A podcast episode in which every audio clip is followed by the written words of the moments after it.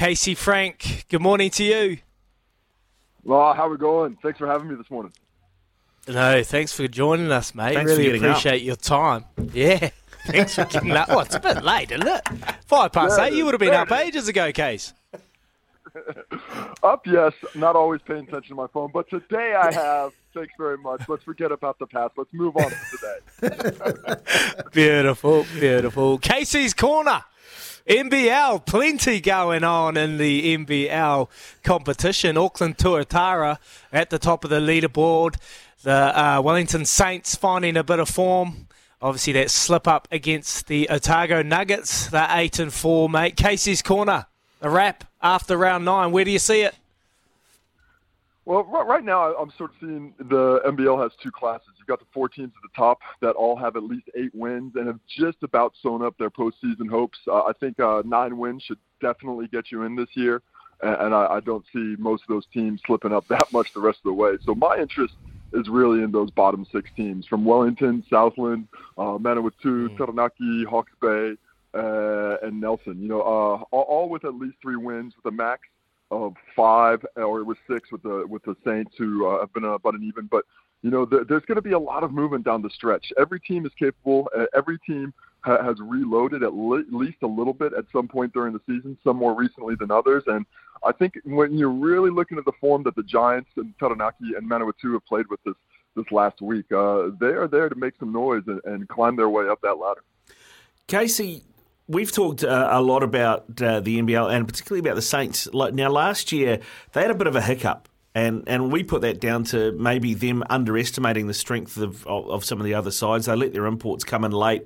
They got off to a slow start, and you know they had to put on together a really great run to recover to make the play-ins.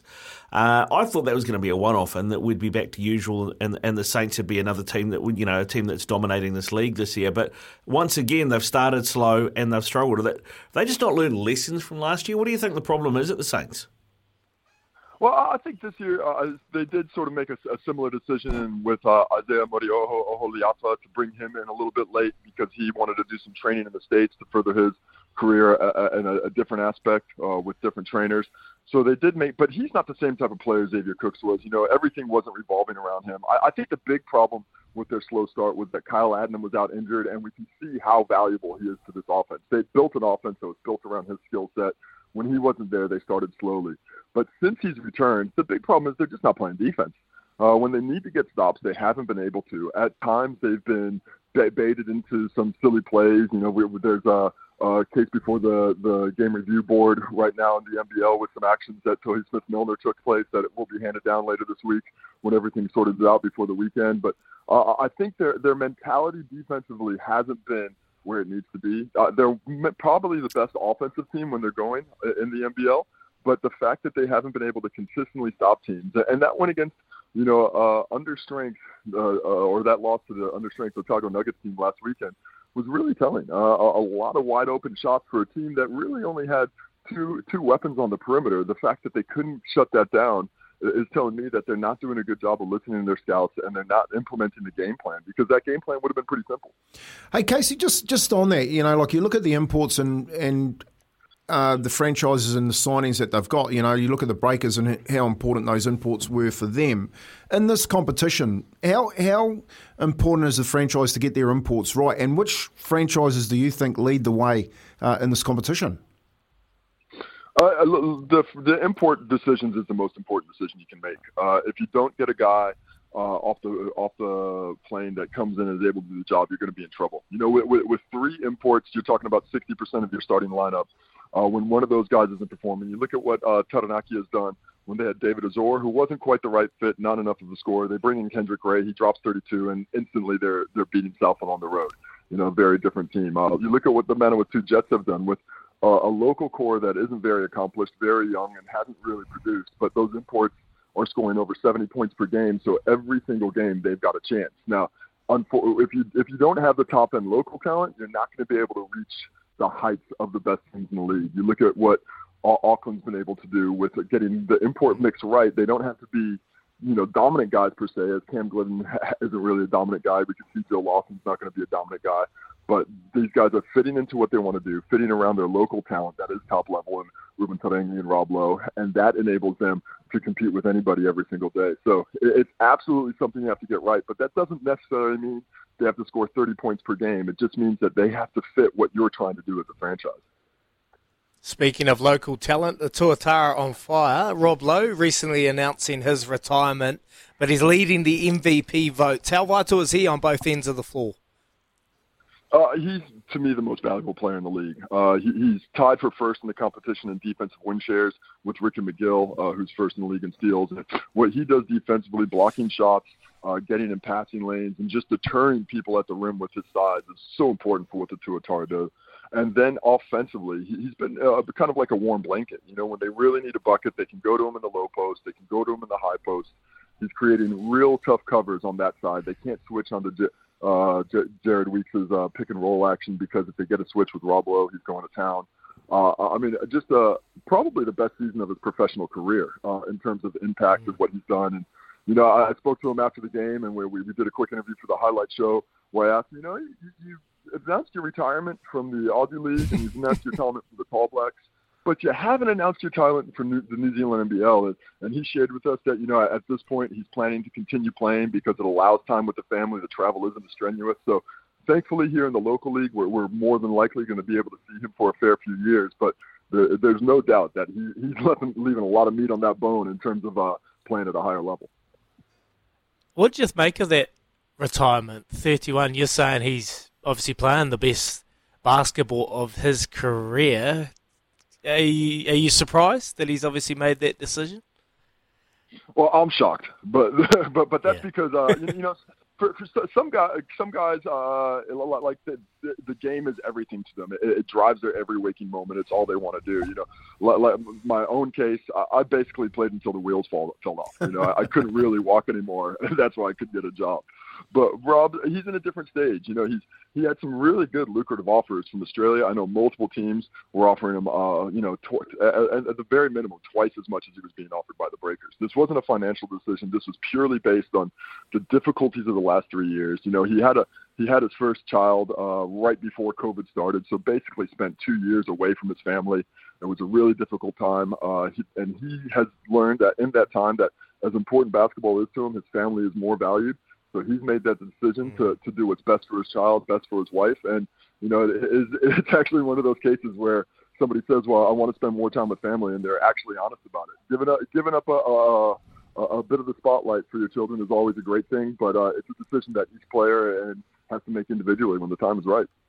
It's interesting what you said there about you know the the deals he was, had on the table were twice as much as what the Breakers were offering. Do you do you think him saying no to the Breakers is a bit of a um, he maybe felt like they were taking the piss with that offer? Well, I, think that if it would have worked financially for the Breakers to keep him in town, and it would have been on par with what he thought he was worth, I think more than likely he would have been back. Uh, but I think a lot of the same questions would have been there for him. And when when it comes to a point where you're like, well, I'll play, but only if I get this much, then you're you're probably not in the mindset where it, means as much to you as where as it really needs to to play at that level to be a professional. So uh, my, my guess is from the outside looking in that if those those offers were matched, he might have gone. But the the fact of the matter is that the Breakers don't have the financial wherewithal of some of the teams in Australia. They have to build their team uh, in a different way at times that means making sacrifices to guys they'd like to keep around and asking them to make sacrifices at a time they're unable to do so. Hey Casey, just just talking about that, you're talking about rebuilding. Modi's you know having to do that with the Breakers as well. Are you confident that he can put a side um, back together that's going to compete in in uh, that competition? I, I think uh, you know you always have to see what the team is made out of. Uh, I've got a lot of confidence in, in Mody Maor as a coach and what he's able to get out of his players. But if you don't got the horses, you can't run the race. Uh, they made a big signing today with uh, Mathiang. Uh, he's coming off a huge season in Israel where he averaged almost 14 rebounds per game. Uh, they're hoping him as a local is going to provide, be able to provide what Dererk Pardon did. But outside of that, look, this team's got more questions than answers right now. Uh, they're going to be very dependent on rounding out that import core, uh, as well as seeing if some of the local guys who, who are, are still around can develop what Tom Tommy Abercrombie is able to give with this one year contract. Is he going to be able to lift his level if he needs to? There are a lot of questions, and it, it, uh, the confidence is there and the ability to scheme something out. But they do have to find some quality players, especially in those import spots, to try and reach the heights of last season. Where do you think this leaves the Tall Blacks? I mean, you know, it was a few years ago they lost Alex Pledger, obviously, because of his health issues. Now they've lost Rob Loe and Tom Abercrombie back to back as well.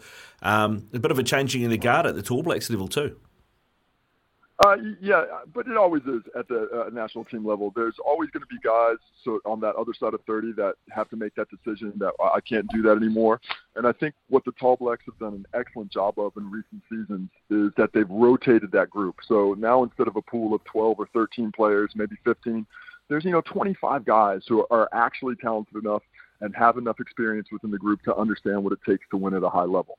Uh, does that mean that they're not going to be worse off without Tommy and Rob? No, I, I think they are going to be worse off. But uh, uh, you know, on the wing, inside, on the interior, there are a lot of options. You know, you, you look at uh, you know, just to name a few, Sam Timmins, Tai Wynyard. We've got uh, Yanni Wetzell uh, as big. So, you know, we've seen Callum McRae came back this weekend, and while he's probably on the outside looking in for Tall Blacks, you know, he had 26 points in his debut as a professional. So there's a lot of size out there, and on the wing we really do excel. Uh, we, have got we've got a lot of players out there. Reuben Te Rangi, I think Finn Delany, his ability to go to that three spot and that four spot uh, are guys that I look at as as true performers on that stage.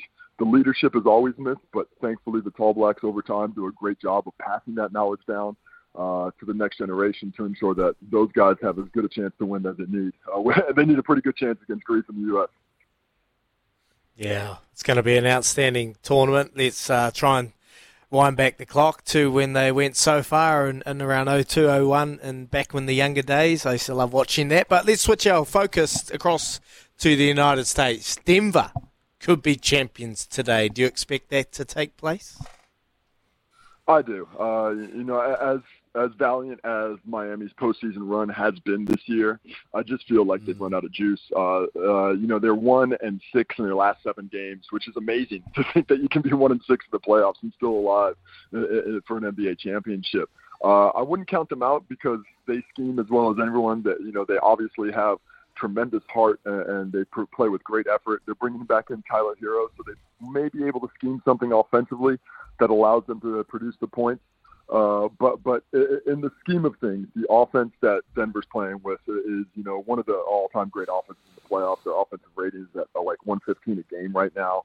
Uh, they've been able to really find ways to score even when Nikola Jokic isn't playing well, and he's he's the number one cheat code in the NBA uh, at the moment. His ability to score inside and create for his teammates is something unlike we've really seen from bigs before, and I, I just don't see how the Miami Heat can produce enough offense to win this series. Maybe they can win today, but in the end, it, to me, it's a, nearly a foregone conclusion that the Nuggets are going to get it. Hey Casey, so if it does go that way today, where does where does Jokic go down? And he's unbackable as MVP. Um, where do you where do you hold him? I guess in the uh, realms of you know the LeBron James and the and the the goat um, Michael Jordan. Does does he start to be talked in those circles?